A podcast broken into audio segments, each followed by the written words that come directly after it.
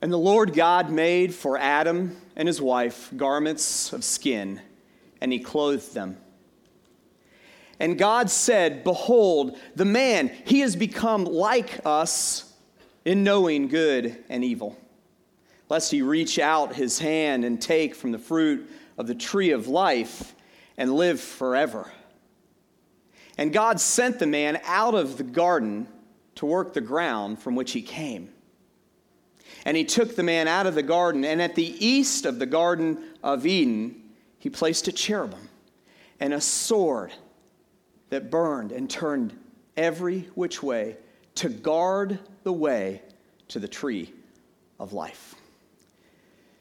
God, as we continue in this story of you and us, of God and humanity, Father, I pray that you would today, on Resurrection Sunday 2013, help us to be ever aware that you did this because you loved us. And God, um, humans, we are so frail, we're so weak. God, even in the beginning, in the Garden of Eden, we proved that we would give in to evil, but you provided a way. And God, all along, even from the beginning, even when it looked hopeless for humanity, you had a plan from the very beginning, from day one. You had a plan.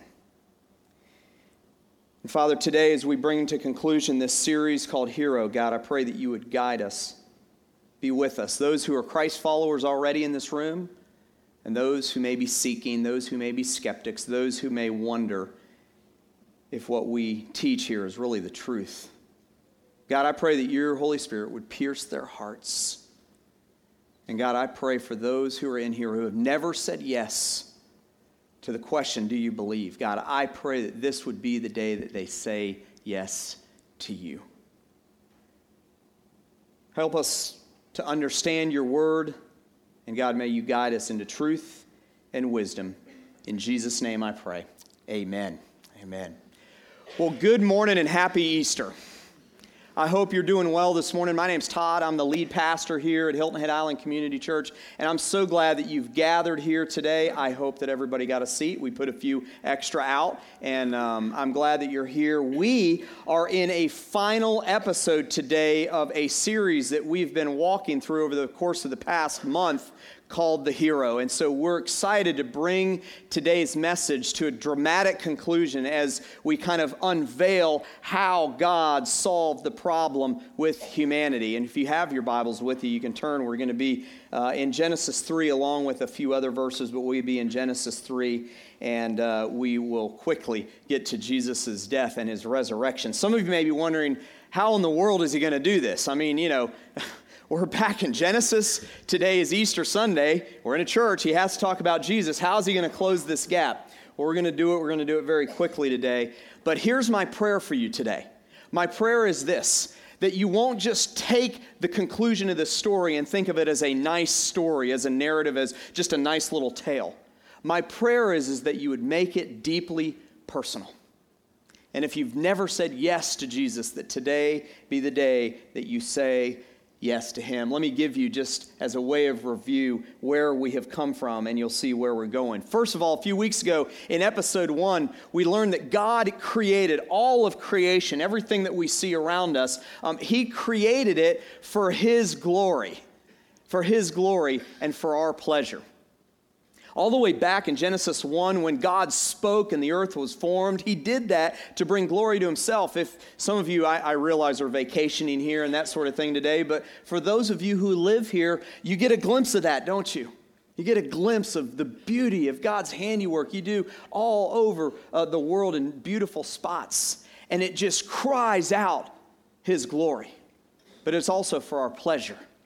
And so we learned in episode one that God's intent for humanity is that they would live in this pleasure and they would live in this perfect environment really forever. You know, in the Garden of Eden, there wouldn't have been anything in the Garden of Eden, in that original creation that God had, that would have caused any aging among humans. Would that be awesome or what?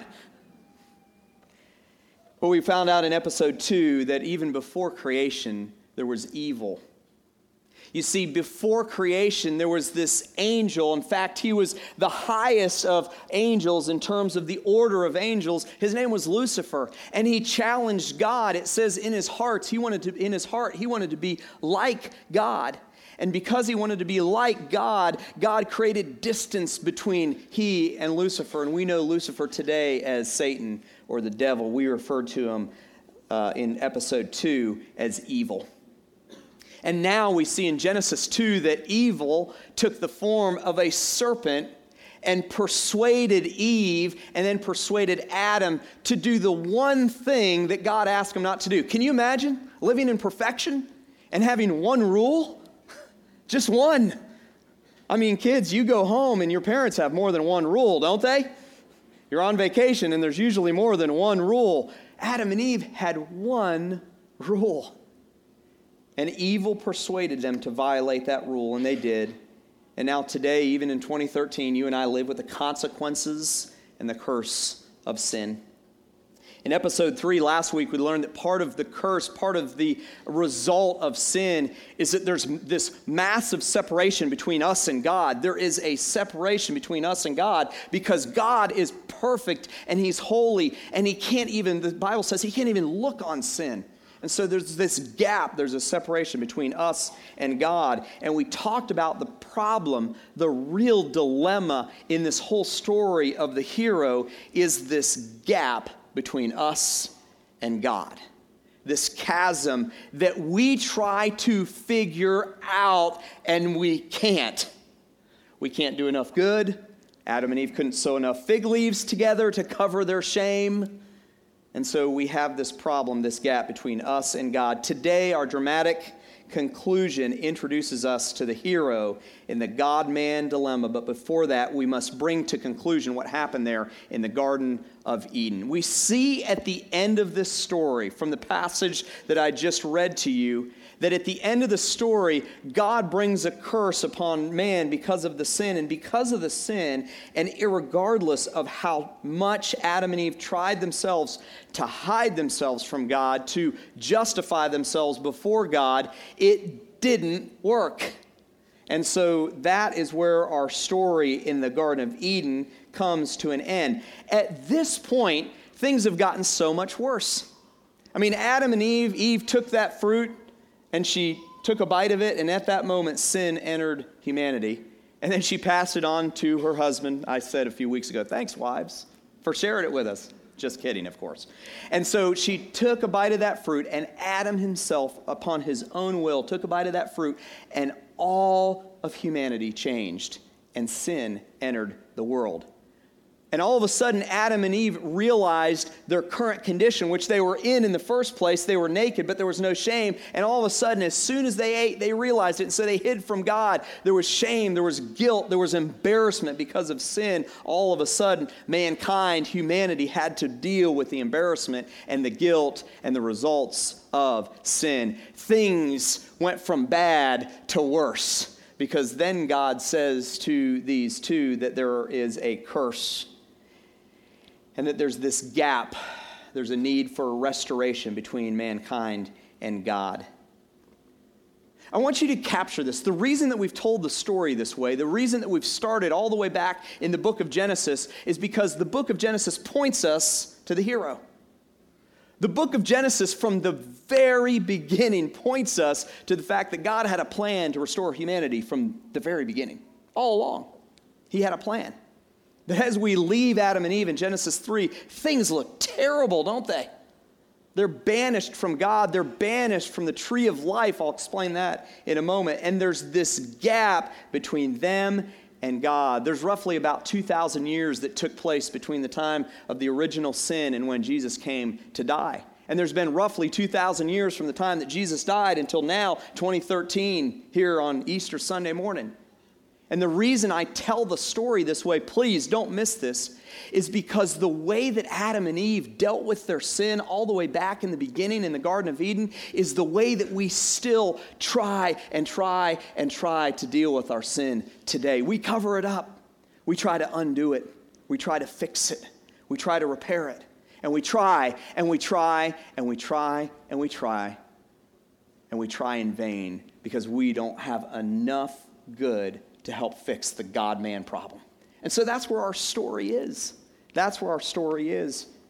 But we've got to bridge the gap. We've got to find out what God intended and how He intended to solve this problem. If you came in today, you received notes. Take a look at your notes this morning, and we'll be in Genesis 3, and then we'll be bouncing around to a couple other spots in the Bible. But we're going to walk through this very quickly this story of Adam and Eve, and really the story about you and me and God. Take a look at your notes this morning. Because of Adam and Eve's decision to disobey God, the penalty was separation from God. Because of Adam and Eve's decision to disobey that one rule, that one command, the result of that, the penalty for that, was separation from God. Take a look at Genesis 3 23 and 24. The verses will be up on the screen here. Therefore, the Lord God sent him out of the Garden of Eden to work the ground from which he was taken. That's the man's curse, is that he would have to work the ground.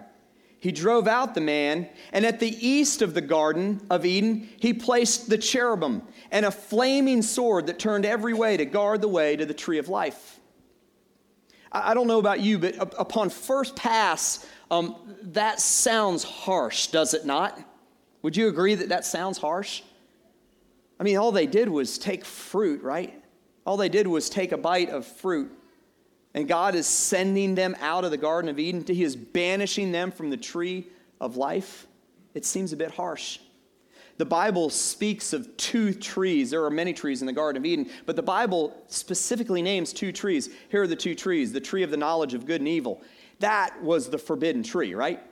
That was the one that God said, I don't want you to touch. And they touched it anyway, and they took from it. But there was another tree, we sometimes forget about it, that was in the Garden of Eden. It was the tree of life. And if man and woman, if Adam and Eve ate from that tree, they would live forever. So I want you to think about this for a moment. God banishing them once they sinned from the Garden of Eden, sending them out never to come back again, keeping them from the tree of life, really actually isn't harsh at all. It actually shows, shows His grace and His mercy. Because if they were to have lived forever, if they would have kept eating from the tree of life, they would have lived with their sin forever. You see, God, even in His banishing them from the Garden of Eden, we see his grace and his mercy and his love for mankind. God's grace was shown all the way back at the beginning of the story. He had already told Adam and Eve that the punishment, if they had disobeyed that one rule, would be death.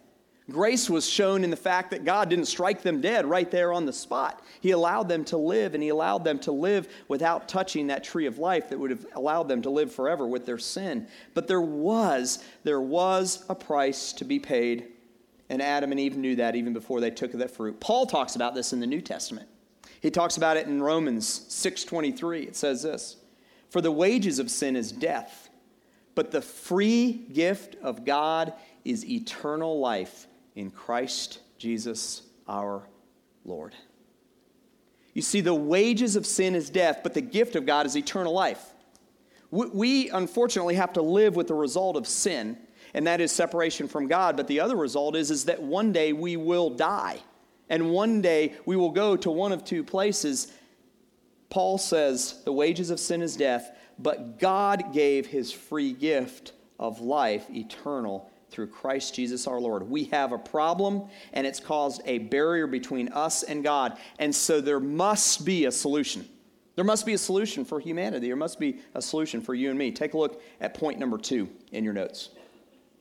Because we were created to be with God, the only way that we could be reconciled back to God was for the debt of our sin to be paid in full.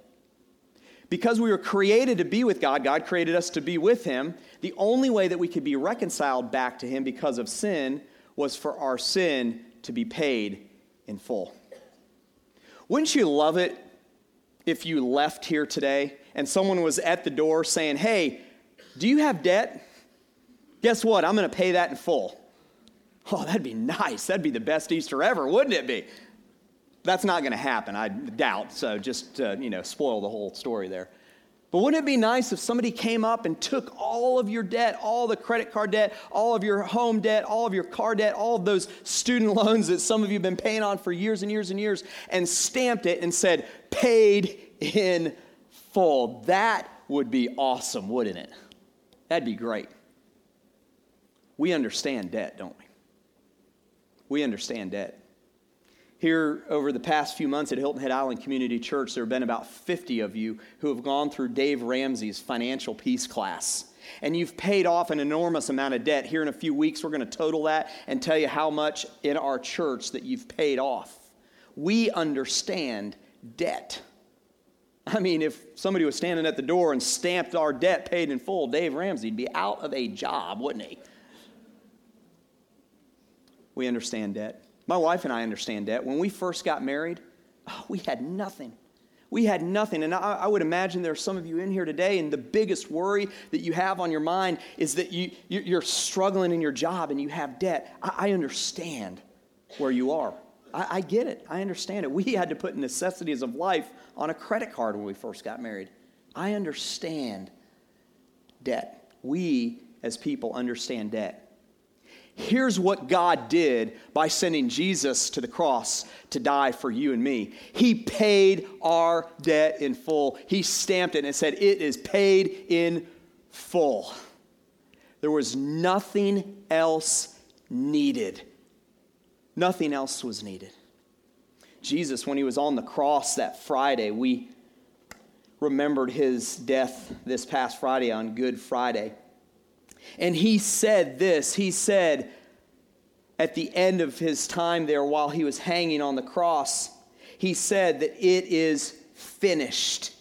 It is finished. John 19:30 says that. Jesus when he received the sour wine, he said, It is finished. And he bowed his head and he gave up his last. When he said those words, that was it. That was all that was needed. Nothing more needed for you to have eternal life. That's the good news of Easter, isn't it? That's the story of the God man redemption. Is that there was nothing more needed. You know what we do? We try to, we try to figure our way out of our, our sin. We try to um, fix what we have created, the mess that we created. We do this. We think, you know what, I, am a sinner. I, I'm messed up. You know, there's things that I've done that I'm not proud of if I can just do more good for the rest of my life than the bad I've done in my previous life, then maybe God will be okay with me and I can have eternal life. That's our fig leaf. That's what we try to do as humans to fix the problem. We say, I've done so much bad, so from now on, from here on out, I'm to be nice to my kids. I'm to be good to my wife. I'm to actually, students, be nice to my teachers. There's not enough good, there's not enough fixes, there's not enough that we can do to undo what was required to cover our sin. Back in the Old Testament, what was required to cover our sin was shed blood. Man, we have a hard time understanding that, don't we? We have a hard time understanding that shed blood was needed, a sacrifice was needed. Well, let me read the definition of sacrifice. This might help make it a little more understandable. Sacrifice is offering up something precious for a cause or a reason.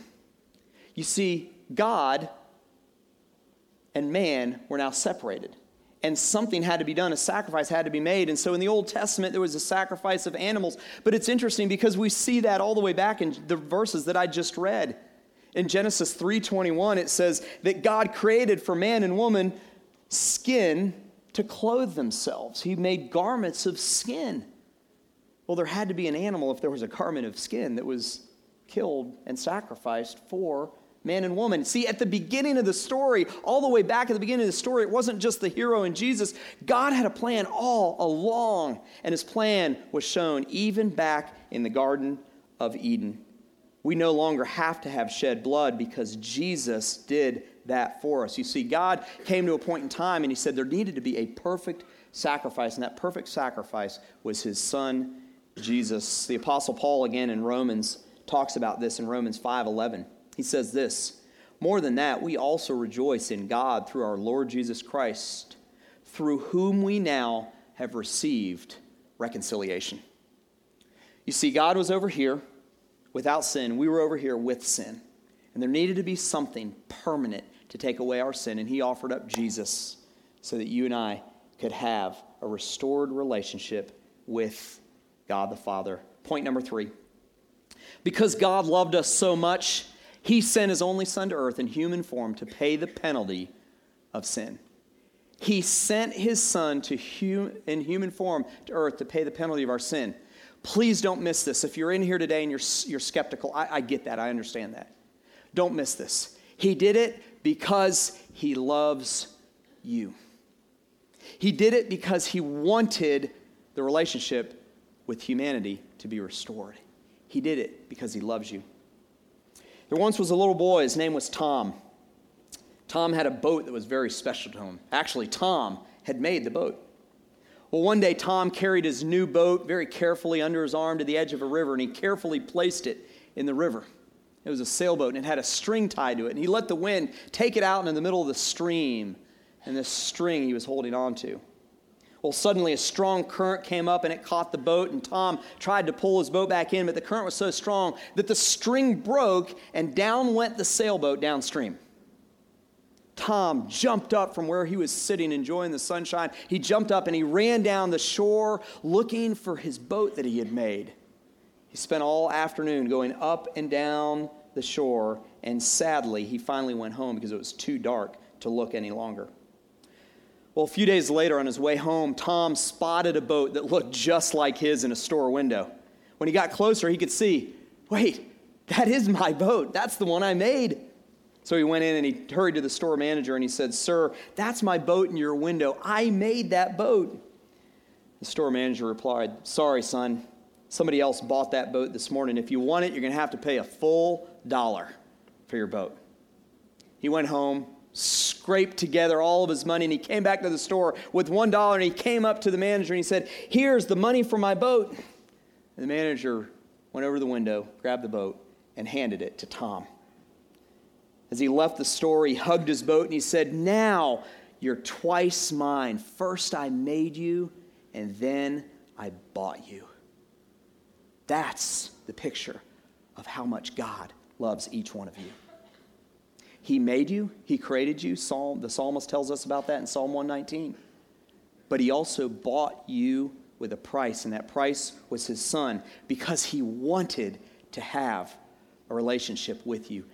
That is radical love to send your only Son to a cross to die for the redemption of our sins. That's radical love. John 3:16, you all have probably heard it. You may even know it by heart. For God so loved the world that he sent his only son that whoever believes in him should not perish but have eternal life. And finally, point number 4.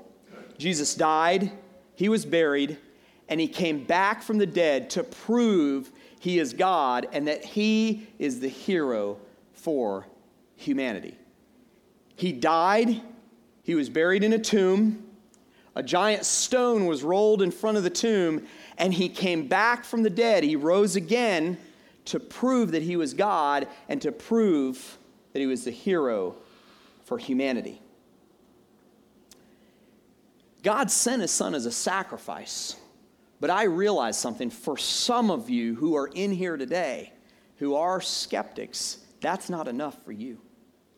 There were a lot of people all through history that that wasn't enough. And so God allowed his son, who was all God, to rise from the dead.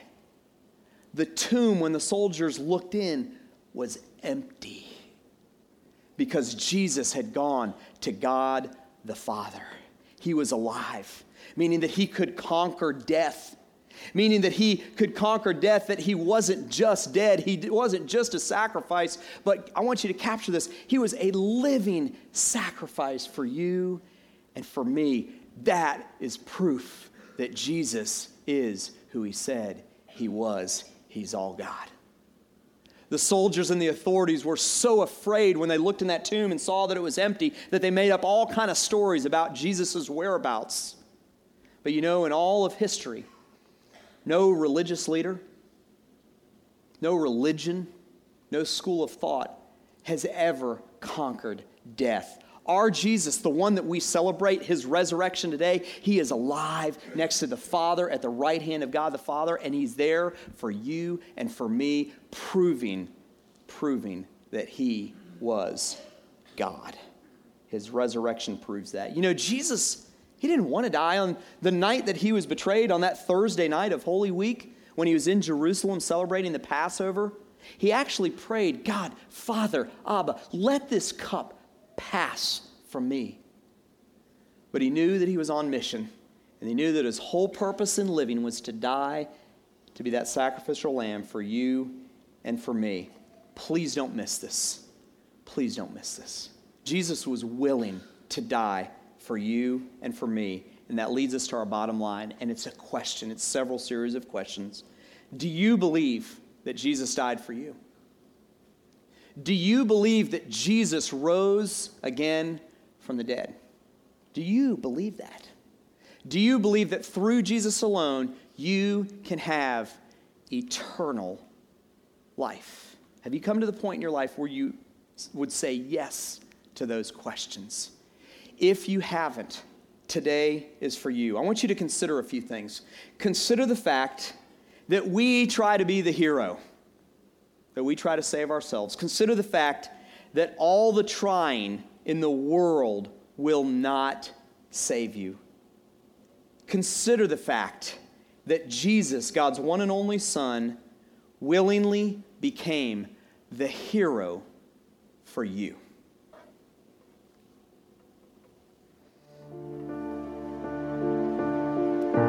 There he was, hanging in agony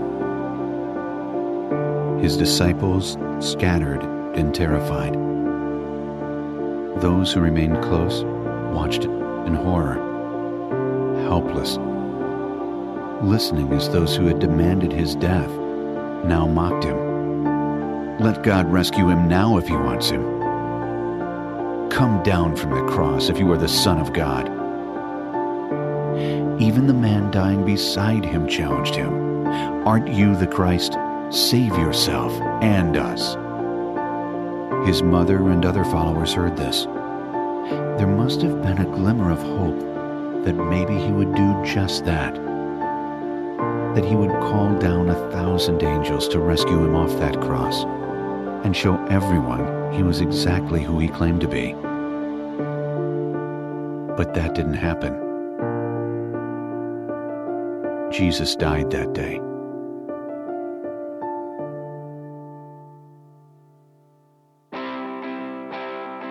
What no one watching knew was that Jesus wasn't there to prove himself to his accusers. Jesus had work to do. What he was accomplishing that day far outweighed being vindicated before his killers. Jesus was not there to be saved, but to be the Savior by giving his life No one who witnessed his death that day realized that Jesus did not need to be rescued because he was the hero of the story.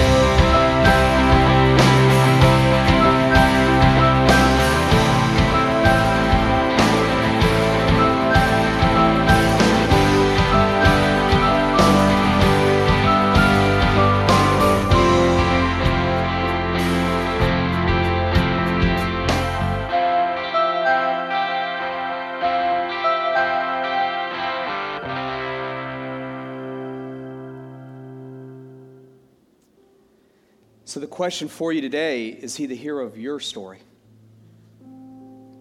That's the question. Is He the hero of your story? Do you believe? I decided to believe when I was six years old. I, I remember it very well. I was in a classroom. It didn't make sense for a long time. But I finally said yes to Jesus, and I made him the hero of my story. Will you do that today? Whether you're six or 60, it doesn't matter.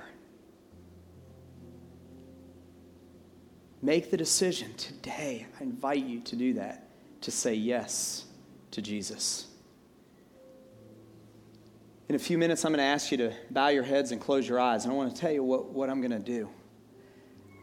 While your heads are bowed and your eyes are closed, I'm going to pray a prayer that I want to encourage you to pray along with me if you've never said yes to Jesus.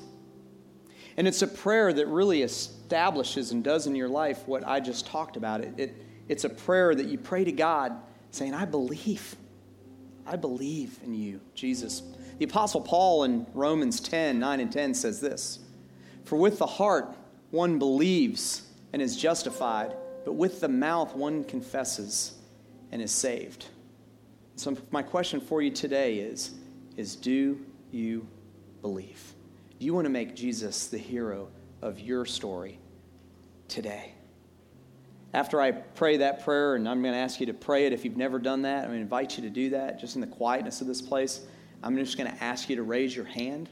I promise you, I hate being embarrassed, so I'm not going to embarrass you.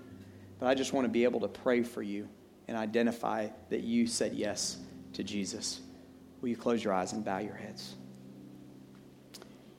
If you're in here today and you want to say, Todd, something has happened in this service, something had happened over the last month or week that has led me to be able to finally say yes to Jesus.